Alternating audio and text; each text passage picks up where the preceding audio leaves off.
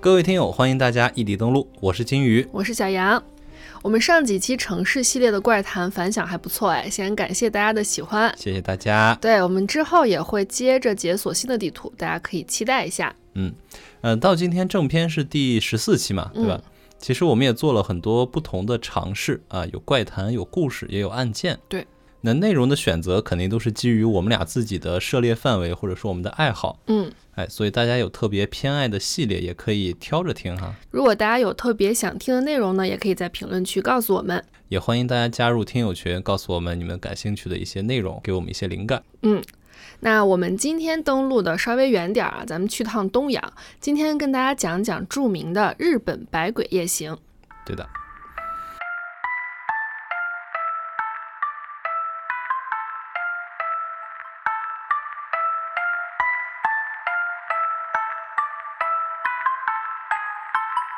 那日本这个国家啊，它本身就是一个各种宗教或者说是信仰流派比较多的一个地方哈。这个国家它既有他们本土的神道教，还有外面舶来的佛教啊等等的乱七八糟的一些宗教哈。那在这其中啊，妖怪文化算是比较盛行的，对吧？对，你看日本这个国家，它虽然人口面积都不大，但它却有百鬼夜行这样的传说。其实说是百鬼啊，但实际上呢，却足足有六百多种不同的妖怪。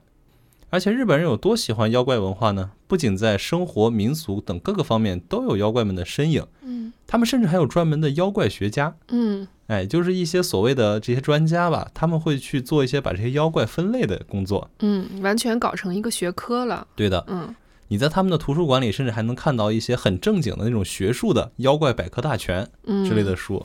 图鉴。哎，对，还挺有意思，有点像《神奇宝贝图鉴》。嗯是吧。那这个日本的妖怪文化呀，跟我们平时所听到的鬼神略有不同。我觉得日本的妖怪体系显得更贴近生活一点儿。你看，咱们国家盛传的是《山海经》啊、《聊斋啊》这些，然后这些作品里面有神有龙，都是比较神仙气十足的哈。对，然后北欧那边呢，又是血缘关系比较混乱的那一挂的。相比之下，我觉得日本的妖怪们要显得更生活化呀，更烟火气一些。可能因为他们大多都来源于生活，在传说中呢，他们可能是会居住在山里，或者居住在自己家的阁楼上。这些妖怪呢，有自己的喜怒哀乐、爱恨情仇，而且最重要的是，他们跟传统意义上的鬼怪不同，并不是呃每一个都会让人惧怕，有一些甚至是有一些俏皮和可爱在的。也可能正是因为这个原因吧，才会让这些妖怪们的传说显得更加真实。对。而且我觉得人们之所以会对这些妖怪津津乐道啊，可能也就是像你刚才说了，他们大多数都来源于生活。嗯，对，那其实啊，日本的这些妖怪起源大概可以分为三类，呃，有原创的，还有一些是他们加工的，嗯，还有一些干脆就是搬运的，抄袭、也不说是抄袭吧，就是文化交流。借鉴，对，嗯那首先啊，这个原创的妖怪就指的是诞生于日本本土神话中的这些妖怪，嗯因为日本它有一个独立的神话体系，在他们的这个体系中呢，整个世界是由伊邪那岐和伊邪那美创造的。哎，他们两个也就是所谓的父神和母神。嗯哎，这里插一句，伊邪那美是伊邪那岐的妹妹。嗯，又在这儿搞骨科，感觉好多这个呃传说的神的起源都是兄妹。哎，对，那在传说中呢，就伊邪那岐和伊邪那美，他们不仅创造了世界，还创造了其他的众神。那逐渐呢，这个日本的本土的神话体系就相对完整了。那么神的体系完善了之后呢，相对的也就诞生了一些妖怪的体系。嗯哎，那这里面就比较庞杂了，我觉得就是他们的这个神话体系。嗯，这个我觉得我们可以后面单独开一期来讲这个事儿。嗯嗯，包括他们的儿子须佐之男、女儿天照大神啊之类的。嗯。那第二大类就是你刚刚说的加工类嘛，其实这一类大多数是来源于人类的未知和一些恐惧，然后人们口口相传，在民间流传下来，后来呢也是慢慢的自成一派，相对的成了体系。因为日本的地形比较复杂，而且气候变化也比较多样。那在古时候的人们呢，他对一些自然现象啊、天气这些都不是很了解，有点像我们古人说打雷闪电就是雷公电母嘛。就是当时的科学知识的匮乏，加上未知的自然现象，就激发了人类的想象力。于是呢，基于这个前提，就诞生了很多所谓生活在海里呀、森林里这些隐蔽之地的妖怪。我发现很多地方的神话体系都是这样，就嗯是一些他们当前的科学水平无法解释的自然现象，就会被归结为山神啊之类的东对，西。是，最后就变成了妖怪的传说。对。那其实还有一类就是搬运啊，嗯其实日本大部分妖怪的传说都是起源于国外的，哎，比如说有一些是在唐朝的时候跟随遣唐使、随佛教东传来到日本，嗯那随之而来的呢，就有一些起源于我们中国的各类书籍，嗯，对，哎，比如说我们的《山海经》啊、《聊斋》啊、《本草纲目啊》嗯之类的。那还有一些呢是来自于西方的，也是当时西方的传教士进来以后啊，当然他们搬运过来这些神话传说以后呢，都会进行一些本土化的加工。嗯，哎，毕竟肯德基到了我们这儿都要都要做老北京鸡肉卷儿。对对，那举个例子啊，比如说大家可能比较熟悉的啊大天狗，嗯哎，欧天狗，它就是起源于咱们中国《山海经》中的犬戎国，嗯，犬戎国的大妖。一些日本本土化的变化，就变成了他们妖怪体系当中的大天狗。对，嗯，那还有一个比较有趣的说法啊，据说是因为妖怪太多呢，日本在古代专门设立了一个叫做阴阳师的职位，它是用来管理妖怪的。那每当社会动荡啊、人心不安的时候，呃，就可以把种种的社会问题归结于鬼神。那所以一度这个阴阳师的职位还是地位蛮高的。 QQ 牛驴自 幼，安倍晴明大人是吧？嗯，那也正是因为这样啊，人们为了追求更好的生活，都很怕触犯到妖怪的禁忌，在生活中都会小心翼翼。然后久而久之呢，妖怪们的特质、特性、性情以及对应的方法，也俨然成了一个完整的学科了。啊，其实我们经常在日本的影视作品中能看到一些妖怪文化的影子啊，嗯，对对对，啊，比如说《镰仓物语》这个电影，还有嗯宫崎骏的一些作品哈，嗯，甚至金敏的作品中都或多或少会有一些。对。你像那个《千与千寻》当中很多的形象，我觉得都是有一些妖怪的影子在的。啊，基本都是。对，哦嗯其实我觉得日本的妖怪文化对于我来说比较有趣的一点是，呃，我们看很多地方的这种民间传说呀什么的，就是一些怪力乱神的东西啊，嗯它都是带有一定的御下属性在的。嗯哎，就是比如说我们中国的玉皇大帝，嗯，哎，他都是要告诉你要怎么怎么样，因为他的形象永远是一个高高在上的一对个用伟来光，往下管理的。对一个伟光正的存在，很少嗯有一些妖怪是站在普罗大众的角度去对抗上层的。嗯我们中国文化里面，呃，很少吧，也不能说没有，齐天大圣就是嘛，嗯，对对对，对吧？很少有这些叛逆的呃妖怪形象，嗯但是在日本的这个妖怪体系中啊，我感觉有很多，嗯，哎，很多都是跟这个人民群众站在一个一条战线上的，对所以他们有专门的阴阳师来管理嘛。啊，对，不嗯，别造次。对。好，那介绍了这么多背景呢，我们也挑了几个比较著名和比较有意思的妖怪，接下来跟大家详细讲讲。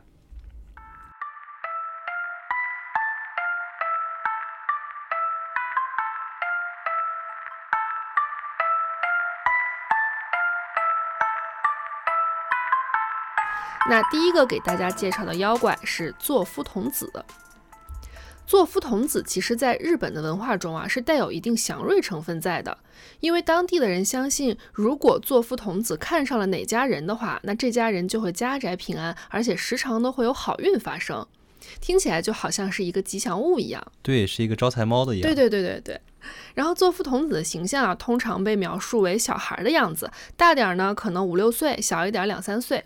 一般而言啊，都是可爱的女孩子的外表。那传说作夫童子非常喜欢红色，所以他们通常也是穿着一身红色的和服，嗯，阴阳师里的那个形象，就很可爱，是不是？对，作夫童子这种小妖怪啊，它经常会藏在那些穷困潦倒的人家中。那既然藏起来了，人们怎么发现它的呢？相传大概是在现在的岩手县的这个地区啊，当地呢流行了一种孩子们之间的小游戏，那就是小朋友们要坐成一排，然后有一个小朋友坐到所有人的对面，啊、相当于这个呃主持人吧，那就， 然后他要闭上眼睛拍手，其他的小朋友呢坐在他的身后。然后在这个小主持人拍手的时候，其他的小朋友坐成一排，然后第一个人拍第二个人，第二个人拍第三个人，第三个人拍第四个人，就是依次类推。等到这个小主持人的拍手声停下来呢，他现在就要猜，那现在是谁被拍到了？其实有一点类似于我们小时候玩的那个击鼓传花，哎，拍到谁谁那停下来谁就表演节目，对，是的，是的。但是奇怪的是，在这个游戏的过程中，小朋友们经常会感觉到好像身边多出来了一个人。那种感觉就像是你看到的明明都是熟悉的面孔，都是每天在一起玩的小伙伴儿，但却感觉总是比刚开始的时候要多一个人。那这种时候啊，就有可能是作夫童子耐不住寂寞，出来跟你做游戏啦。在这之后啊，人们就相传说，如果你发现这种情况，如果你们在玩游戏的时候好像拍到了多一个人，那就是作夫童子来恶作剧了。嗯，蛮可爱的。对， 但是就算你是穷困潦倒的人家，也并不一定说全都能看到作夫童子啊，因为相传呢，作夫童子只能被心灵纯洁的小朋友们看到。如果你对他好，跟他交朋友，跟他一起玩儿，他也会很乐意跟你交朋友。但是如果你对他不好，那他也不会伤害你，只是会自己默默的走掉。这样看来，性格真的是很好啊。嗯，但是据说呢，如果哪家人得罪了作夫童子，那就一定会倒大霉的，最轻也是破产，让你家徒四壁。 还是有点报复心的。对，是个顽皮的小朋友。对，另外呀，作夫童子呢，他特别喜欢到穷困潦倒的人家里去居住。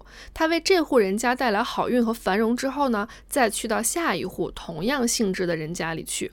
据说呢，这也跟他的身世有关。其实说到他的身世呢，就要讲到一个比较悲伤的故事了。ここはどこの細道じゃ天神様の細道じゃ相传在很久以前的某个地方，在一个小小的破屋子里住着一个小女孩和她的母亲。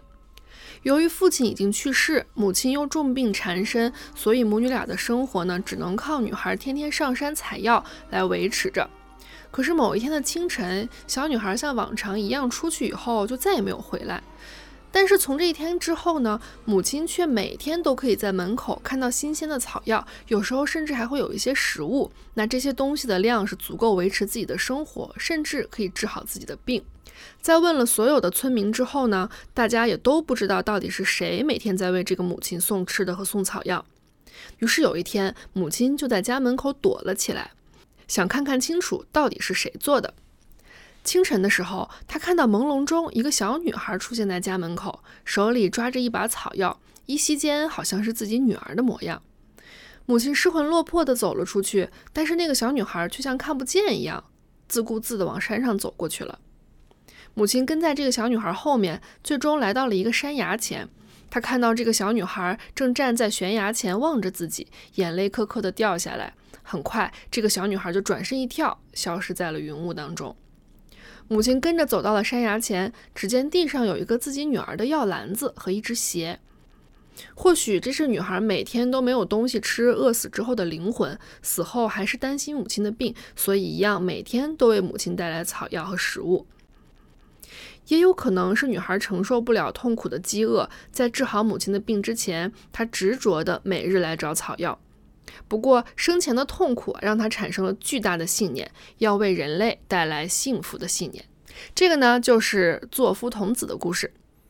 嗯，真的是一个很善良的小朋友。对，你看他活着的时候，其实也是很悲惨的，但是这些悲惨没有让他产生一些怨恨啊、怨念，反倒是让他哪怕在变成灵魂或者妖怪之后，也要坚持给大家带来好运。嗯，其实我还听说，就是作夫童子他是一个喜欢恶作剧的一个小妖怪，嗯，就说是如果你经常听到房间里面有一些呃走路的声音啊，对对对，吱啊嘎吱呀那个声音，对，明明隔壁没有人，却听嗯见隔壁有人在走来走去，嗯，就是那你那可能就是你们家有作夫童子来了。所以其实还是一个顽皮的小孩儿。对，好可爱呀！我们家为什么没有做福童子？可能我们家还不够潦倒。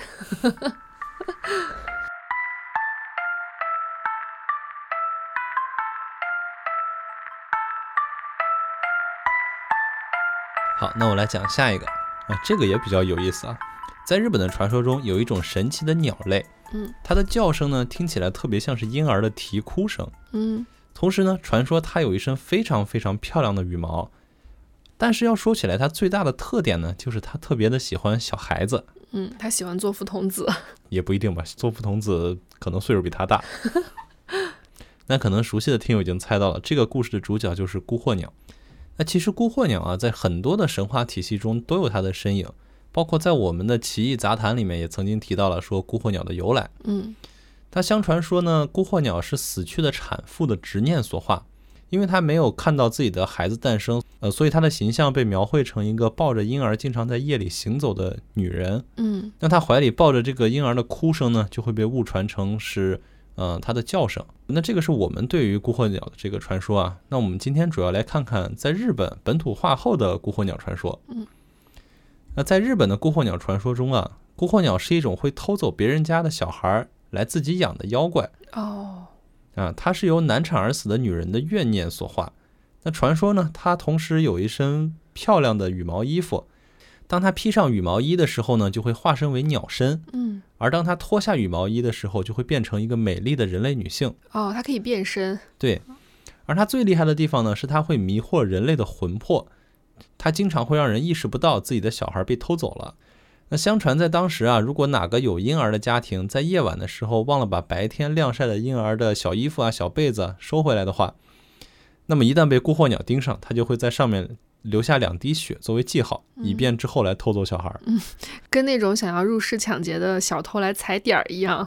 对，嗯那刚才讲的呢是它的一种说法，那它还有一种说法呢是比较广为流传的，嗯就是传说呢，孤惑鸟会化为一个极为美丽的女子，在夜深人静的时候，站在某个人迹罕至的地方，拜托路过的人帮她抱一下孩子。嗯，哎，如果你接过了她手里的孩子，就会发现自己手里的小孩变得越来越重。啊如果你抱不住啊，那对不起了，孤惑鸟会瞬间抱起杀了你。啊，这是一种那个考验吗？对，但是如果你坚持住了，孤惑鸟会认为你是一个非常喜欢小孩而且很爱小孩的人。哦，哎，它会给你相当丰厚的报酬，并且会保佑你未来很久很久的气运。嗯，还真的是一种考试。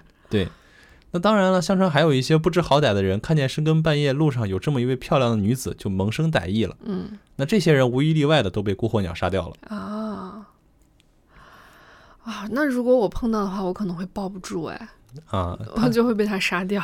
也有说是基本上他找的都是男性。哦，那这里呢，就有一个传说了。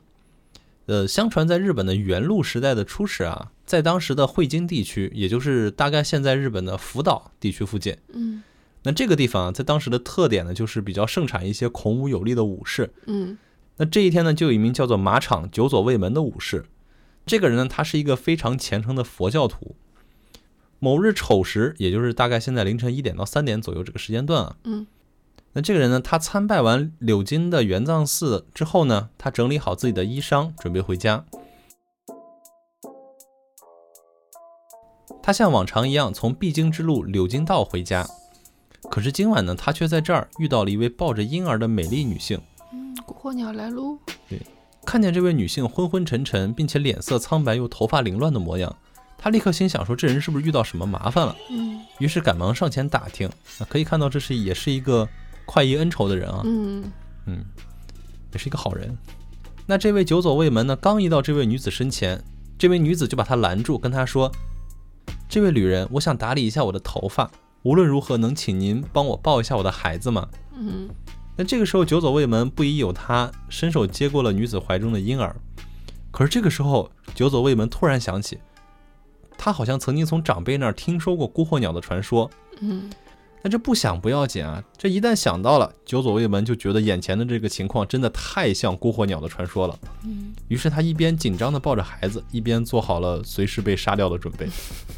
觉悟很高啊。对，那很快啊，他也就大汗淋漓了。啊，不过好在久左卫门是一名武士，他的身体素质还是非常过硬的。那最终不知道过了多久，那名女子转过身，柔声对久左卫门说：“谢谢，真的太感谢您了，您真是一个爱小孩的人。”说罢，他还没等久左卫门反应过来，这名女子就给他怀里塞了一块大大的金饼。哇哦，然后呢，他就抱着孩子消失不见了。那到后来啊，久左卫门的家族就一直福源不断，并且代代长寿。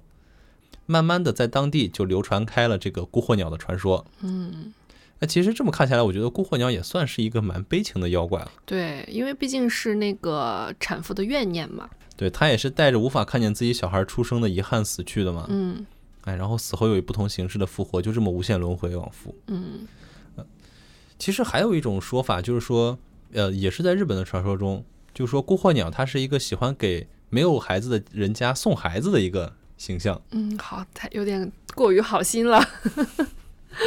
嗯，那其实他是想把他自己没有感受到的这种母爱，对和幸福吧，他觉得这是幸福，对，然后传递给更多的人。对我就不必了哈。对，所以大家以后不要看见过火鸟就想啥三 gay。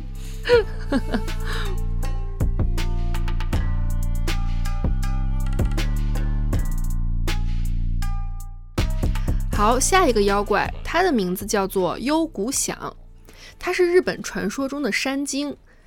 这个就属于我们前面说的，人们由于无知和恐惧，以及对科学知识的匮乏而创造出来的妖怪。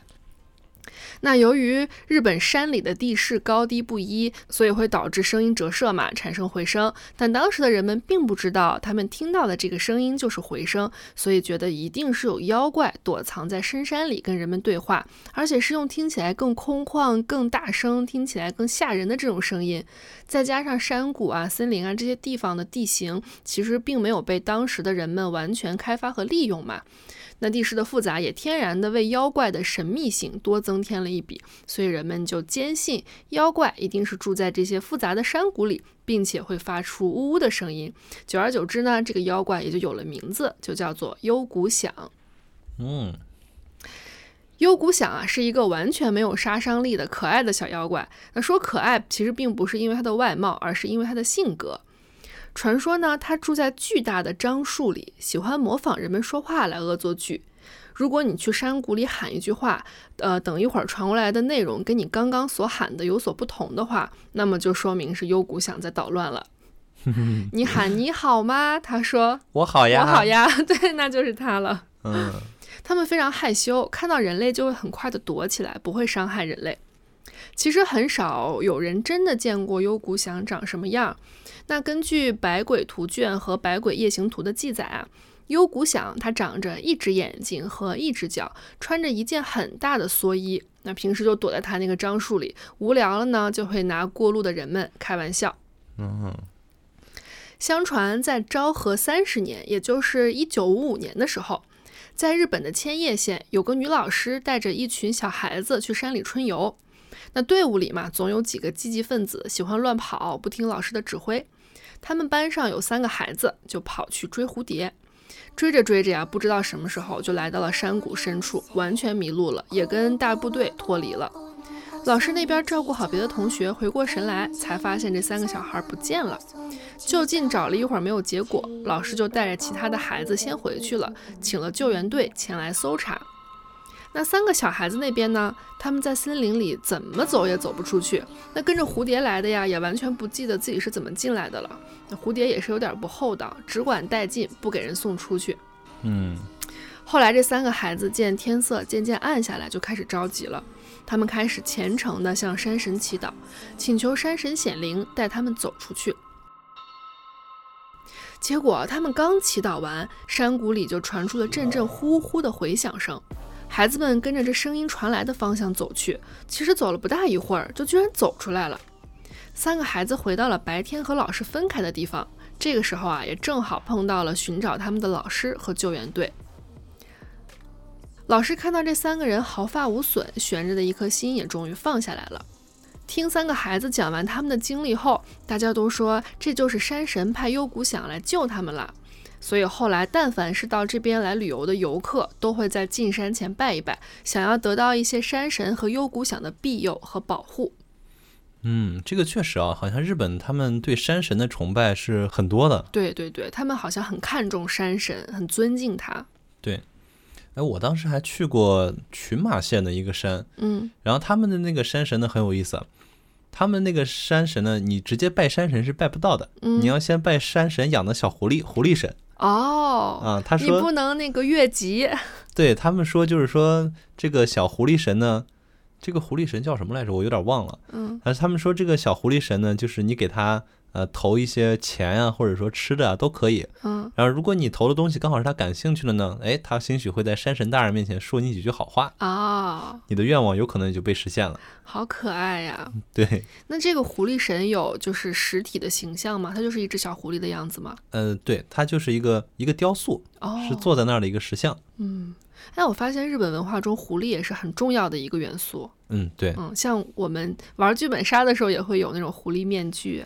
对，这个也跟《百鬼夜行》多少有点关系。嗯传说中《百鬼夜行》中有一个大妖嗯叫做玉藻前，这个玉藻前的形象呢，就是类似于我们的九尾妖狐的一个形象，哦对，也是一个狐狸神。嗯，所以呢，在他们的文化中呢，狐狸的地位是很高的，嗯，但是它只能给山神做那个 宠物。对，好可爱啊！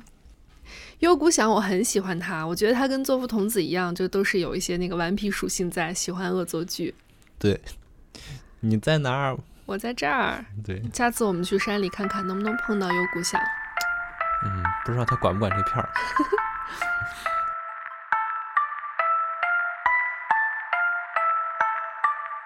好，那接下来我给大家讲一个《百鬼夜行》中的颜值担当妖怪啊，嗯他的名字叫做红叶手，但同时呢，他还有一个更被大家所广为人知的名字，就叫鬼女红叶。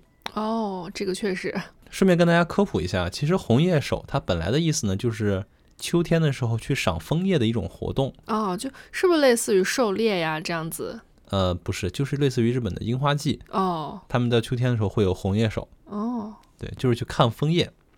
那这些跟鬼女红叶有什么关系呢？且听我给大家细细道来。嗯，传说啊，在朱雀天皇统治的时候，有一对儿年迈的夫妻，他们一直都没有孩子。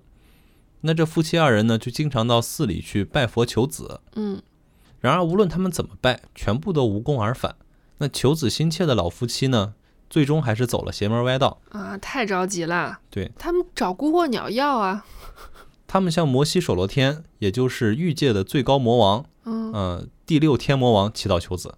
这里跟大家解释一下啊，首先佛教中的三界分别是欲界、色界、无色界嗯啊，他们合称三界。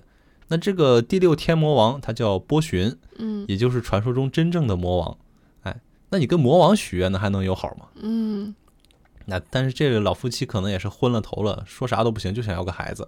啊，这一般魔王能满足你的愿望，不得从你这儿拿走点啥呀？哎，一般他们都奉行等价交换嘛，对啊对呀、吧？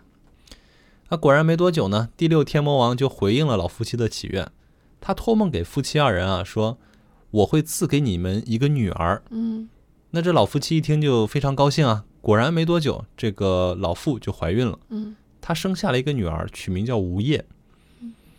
但是她不知道的是，他们这个女儿的真实身份是魔王的女儿转世哦，啊。那这里魔王可能也是想借着这个二老来派自己的女儿到人间来看看吧，嗯怎么？着的。那说回这个小女孩啊，这个小女孩长大以后，不仅生得美貌无双，还无师自通，精通了琴艺歌舞。嗯这一下呢，就引得附近的男子无一不心神向往。啊，终于有一天呢，当地一个位高权重的男人利用他的权势，威逼二老把吴叶嫁给自己。吴叶肯定是不想嫁给他呀。那无奈之下，他就求这个第六天魔王说：“你能不能帮帮我啊？嗯既然是你带我来这儿了，你能不能帮帮我？那这个魔王呢，果然回应了吴叶，他赐给了吴叶一种妖法。于是呢，吴叶就用一片枫叶做替身，嫁入了这个地方的豪强家里。哦，他这个技能跟那个孙悟空很像。哎，狸猫换太子。嗯那他自己呢，则是与这一对老夫妻一起迁入了平安京。他迁入平安京呢，就给自己改了个名字，改名叫红叶。嗯，搬家了。对，那可能也是因为红叶的美貌太过于惊世骇俗啊，所以很快整个平安京的人都知道来了一位绝世容颜的美人。那这一下呢，整个平安京对她求爱的人可以说是络绎不绝呢。嗯那在这其中肯定是有一些呃位高权重的拥有权势之辈嘛。那到最后呢，赢得红叶芳心的是清河天皇的孙子，也是陆奥镇守将军袁京基。他呢，最终得到了红叶的芳心。可是袁京基啊，他当时已经有了妻子菊玉前，所以呢，他只能纳红叶为小妾。嗯那红叶自然不甘心只当一个小妾啊，他说我长这么漂亮，对不对？嗯，我又是大魔王的人。所以呢，他将袁京基的正房夫人菊玉前视为眼中钉、肉中刺，一心想取而代之。红叶他最终呢，做出了一个选择，他选择在夜间下诅咒咒杀菊玉前。嗯那这个菊玉前中了诅咒之后呢，不久就重病不起，怎么医治呢也不见好转。而仆人之间呢，也盛传说夜间看到有鬼影。呃，袁京基的儿子袁满中起了疑心，于是呢，他便请来了当时的阴阳师贺茂中行。哎，这个贺茂忠行是何许人也呢？其实我说他的徒弟，大家可能就知道了。嗯，他的徒弟正是平安京大阴阳师安倍晴明，哦，哎，他是安倍晴明的师傅，都是有头有脸的大人物。可以说是非常厉害的人物了。嗯那他呢，最后也是探查出了红叶的真实身份，知道了这个红叶乃是魔王之女的转世。可是，就算知道了红叶的真实身份，袁金鸡呢，他还是一时恻隐，没有杀死红叶，而是说把他驱逐了就好。啊，可以嗯看出他还是有一定感情的哈。嗯那被驱逐的红叶呢，不甘心失败，他决心一定要复仇。那、他怎么复仇呢？他纠集起了一伙山贼流寇，四处作乱。那附近的百姓呢，就深以为苦。那朝廷得知之后呢，便派遣了当时的将军平维茂前去平定这个匪患。嗯，结果刚一交锋呢，这个朝廷派来的大军就被红叶的妖法击败了。嗯但是平维茂呢却不甘示弱，他发誓一定要诛杀这个妖女。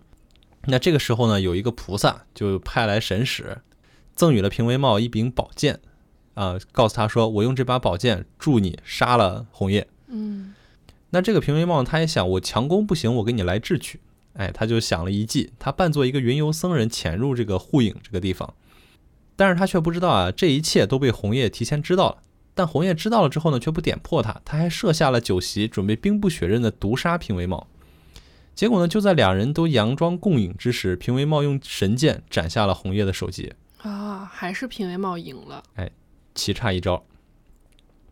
那红叶一死啊，他手下的流寇就尽数被消灭。但是这一个举动呢，彻底惹怒了魔王。数百年后呢，横空出世了一位号称魔王转世的奇才。这个人他号称佛敌，他曾经扬言要诛灭佛门。那这个人呢，就是传说是魔王转世的织田信长。而且这个平为茂斩杀红叶，这个是日本当地一个蛮有名的一个正剧。哦，就是一个话剧，有点类似于《哈姆雷特》吧，他们的《哈姆雷特》那个意思。就是杀掉了坏人嘛。对，斩杀鬼女红叶嘛。嗯，哎，那你说红叶到后来呃也是完全知道自己是魔王女儿转世的身份的，对吗？对，一直都知道。他一直都知道。嗯，怪不得后来这个解锁了越来越多的新技能。嗯，其实这个故事到这儿就讲完了。那我觉得这个故事给我感觉真的还挺奇怪的。奇怪的点就是说，也就像你刚才问的一样，就是这个鬼女红叶，她一开始知不知道自己的有真实身份。对有这么嗯强大的力量啊嗯之类的？反正传说中说啊，是鬼女红叶一开始她只是一个普通的人类女性。嗯但是后来呢，是魔王赐予了他一身的法力，就像刚才哦故事里面说的一样。那他有了这个法力之后呢，他就开始，嗯，不像个人了。嗯，权力越大，欲望就变得越大。对，而且随着他力量越来越大，而且他的心性也越来越奇怪了。嗯，嗯，其实你看，刚开始只是呃，可能他没有办法与自己的心上人呃成为结发夫妻，对，但是到后来，这样一个小的导火索，到最后就变成了大的一些那个山贼啊、流寇啊都来作乱了。对，但是就是在他们的文化里面啊，这个平维茂肯定是一个大英雄嘛，嗯他斩杀了鬼女红叶。嗯但是这个故事整体给我感觉就是又是辞境啦，又是这那的，嗯就非常有那个嗯当时的时代特色。嗯。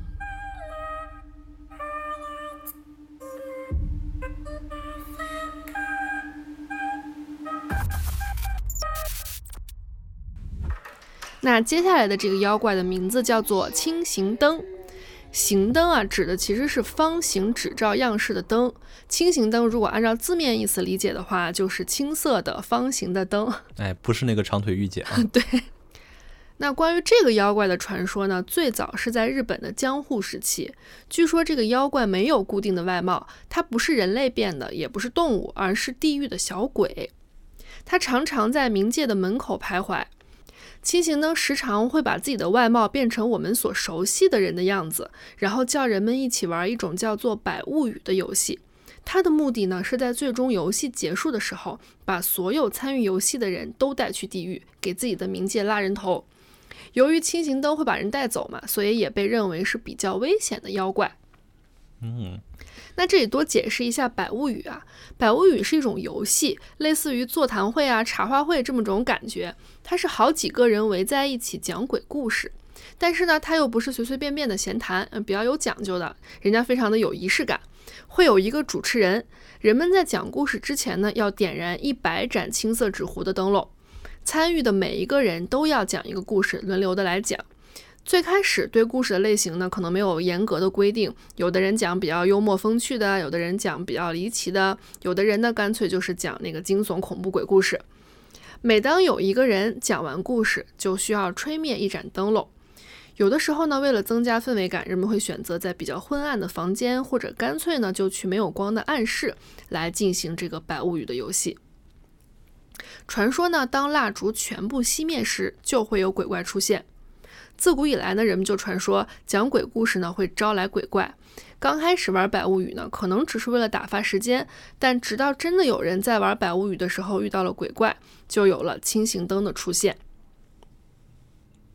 关于轻型灯的由来，日本流传着这样一个故事：很久以前呢，在一个叫能桥的地方，住着许多年轻的男女。这一天晚上啊，村子里的年轻男女结束了一整天的劳作，想着在晚上好好放松一下。于是呢，他们一群人聚在了一起，准备开始百物语的游戏了。讲故事嘛，总是能很好的消磨时间，况且还能听到不同的新鲜故事，所以年轻人对百物语是乐此不疲。这天晚上，他们几个人去到了一个没有光的暗室。暗室里有两个房间，人们聚在外屋，在里屋呢点燃了一百盏青色纸糊的灯笼，还放上了一面大镜子。今天要求，每当有一个人讲完故事，就要摸黑去里屋吹灭一盏灯，还要照一照镜子，然后呢再回到外屋，接着听下一个人讲故事。你看他们这个整个游戏过程的氛围感是非常的 十足，嗯，还有 DM，对，一切啊都进行得非常的顺利，直到吹灭第八十三盏灯的时候，讲故事的人走进里屋，吹灭灯之后呢，借着所剩无几的灯影，看到房中居然漂浮着一个少女的影子，她身上散发着淡淡的青蓝色的荧光，看起来跟纸灯笼的颜色很像。她穿着雪白的衣服，披散着头发。这个吹灭第八十三盏灯的人吓了一跳，急忙跑出去，将这件事告诉了所有人，说：“哎呀，我在里面看到了一个漂浮的女鬼。”那这个时候，百无语的主持人说道：“不要慌张，我们现在只讲到了第八十三个故事，里面的漂浮少女应该就是传说中的轻型灯。只要我们不讲完第一百个故事，它是不会危害到我们的。也请大家把剩下的十六个故事讲完，如果我们贸然停止的话，轻型灯也有可能会对大家下手。于是呢，众人悬着一颗心，非常害怕传说中的妖怪会把自己拖进鬼门关。所以在诡异的气氛当中，白无语的故事仍然在继续进行着。人们逐渐感受到自己的脊背发凉，一股阴森的气氛笼罩着众人。当大家讲完第九十九个故事，吹灭了第九十九盏灯的时候，这时候天边已经慢慢的泛起了鱼肚白，只要天亮了就不会有危险发生，大家总算长舒一口气。眼见着这一夜的危险马上要过去了，这时候一个好奇的人突然询问百物语的主持人：“如果我们讲完第一百个故事，吹灭第一百盏灯，我们会怎么样呢？”此话一出，大家瞬间都全部看向主持人。只见主持人笑了一下，露出洁白森寒的牙齿。他说：“当百物语讲到第一百个故事，吹灭第一百盏灯的时候，一百个故事所集结的情感和力量，就会打开由神明定制的地狱封印。到时候，地狱之门大开，那个时候鬼怪们就可以自由地穿梭在阴阳两界了。这就是百物语游戏的由来。啊，原来如此，原来自己一贯玩的游戏有这样一个传说啊！众人恍然大悟。这时候，只见主持人轻轻地站起身，走向暗室，他想要吹灭最后一盏灯。大家这才察觉不对，连忙上去阻止，却发现无论如何他们也进不去里屋了。这时候，这个主持人转身笑道：“刚刚百物语的由来，这已经是第一百个故事了。如果你们不问的话，这第一百个故事还真不好凑齐呢。真是好奇心害死猫。”嗯，说完这番话，主持人就在人们惊恐的眼神之中吹灭了最后一盏灯，然后地狱大门打开，传说自那以后，轻行灯就常驻于人间，成为了百鬼之中一个著名且强大的妖怪。这个主持人好心机啊！对呀、而且他在呃讲故事的途中，他不是露出了洁白的牙齿嘛，冒着森森白光。嗯那，我觉得他是不是已经并不是他们日常玩游戏的那个主持人了？对，可能是已经被人换了。对，变成了鬼怪了。嗯对，嗯，他的目的就是要凑够一百个故事，把这个地狱大门常打开。哎，我有没有跟你讲过，我上大学的时候自己拍了一部短剧，嗯这我这部短剧的名字叫做《鬼谈》。嗯哎，当时我也是看了这个《清行灯》的故事，然后我了解到了《百物语》。我可能啊对，我的故事设定就是这样的。啊，那你讲讲。哎，对我当时的故事设定呢，就是，嗯、这个学校里面呢有一个神秘组织，嗯然后这个神秘组织呢就会召集大家来讲鬼故事。嗯但是奇怪的是呢，每过一段时间，他们就会发现他们自己所讲的那个鬼故事成真了。啊，《死亡笔记》现实版哎，对我当时就拍了这么一个故事，啊，挺好玩的。作为我的处女作。哎，那你那个设定当中有没有说讲够多少个，大家会遇到什么情况？没拍完的没钱了， 我只拍了三个故事。啊，还挺好玩的。等以后有机会我们把它拍完，等最后一集的时候，这样清醒灯出来。哎，等最后一集的时候让让听友们来看。其实今天我们讲的这些，只是《百鬼夜行》里面的冰山一角哈，嗯还有很多非常有名以及非常强大的这些怪物，我们都没讲，比如说像刺目童子啊、酒吞童子啊，啊，对，这个我听过。对，然后还有包括像大天狗啊，哎，嗯大天狗稍微提过一下是吧？嗯，这些强大的妖怪我们都没讲过，还有包括像一些比较可爱的，像河童啊，啊，对，合同。对之类的。哎，我也是查资料的时候，我才恍然大悟，原来我们日常传的那个表情包的合同，确实就是《百鬼夜行》当中合同的那个形象。对呀、嗯，啊，河童的形象有很多，啊也有一些描述成他是一个非常可爱的小男孩的形象，哦，嗯，然后现在常见的就是那个秃头，对，然后嘴巴尖尖的，对，然后脑袋上面会有凹进去的一小片。对，还有一些河童是一种很恐怖的一个怪物，哦，跟咱们的水鬼差不多。嗯嗯。那我们这个可以当做一个新的系列，之后有机会再跟大家把这些的可爱的、有趣的妖怪详细的介绍介绍，看大家反馈吧，大嗯家要不喜欢我们就罢，我们就不嗯讲了，对，就由此作罢。我们很听劝的，对，听人劝吃饱饭。哎，对，其实可能有有玩过阴阳师的朋友也会在这期节目里面找到很多熟人哈。啊，我觉得其实游戏里面的很多特性呢，跟他们的传说中还是蛮像的，对吧？嗯，你就包括像孤鹤鸟啊，还有鬼女红叶啊这些东西，在游戏里也是这样的设定是吗？对，差不多。他在游戏里面的传记也是跟他的传说有一点儿接近的。哦，因为我没有玩过阴阳师，但是我会玩那个三国杀嘛， 就是我会知道哦，原来其实有一些角色的那个技能是跟他的人物性格呀，包括他的那个一些传说故事是相结合和对应的。对，其实有一些也是游戏做了一定的改编，因为不改编可能他过不了审。 你就比如说酒吞童子，哦，谁拿到谁去做本土化。对，好，那我们今天就跟大家聊到这里。如果大家喜欢我们本期的内容的话呢，一定要留言告诉我们，大家的喜欢和支持对我们来说非常重要。哎，不喜欢也可以说，不喜欢我们就听劝。呃，我们上期节目也跟大家说，我们建立了自己的听友群。如果有想加入听友群的朋友们呢，可以在微信搜索“异地登录四零四”，异地登录是拼音的全拼。我们有空的时候就会拉大家进群，跟我们一起玩儿。啊，当你搜到一个跟我们账号头像一样的微信号的时候，就说明你搜对了。对，不用怀疑。然后也欢迎大家在群里面踊跃分享自己的故事。如果你们有一些很精彩的故事，也非常欢迎大家给我们投稿。然后我们的节目呢会在每周一的零点进行更新，在小宇宙、喜马拉雅、网易云音乐、QQ 音乐和苹果 Podcast 上都有同步更新，欢迎大家订阅收听。好，那今天就到这里吧，我们下期再一起异地登录。拜拜。拜拜，QQ 牛力自由。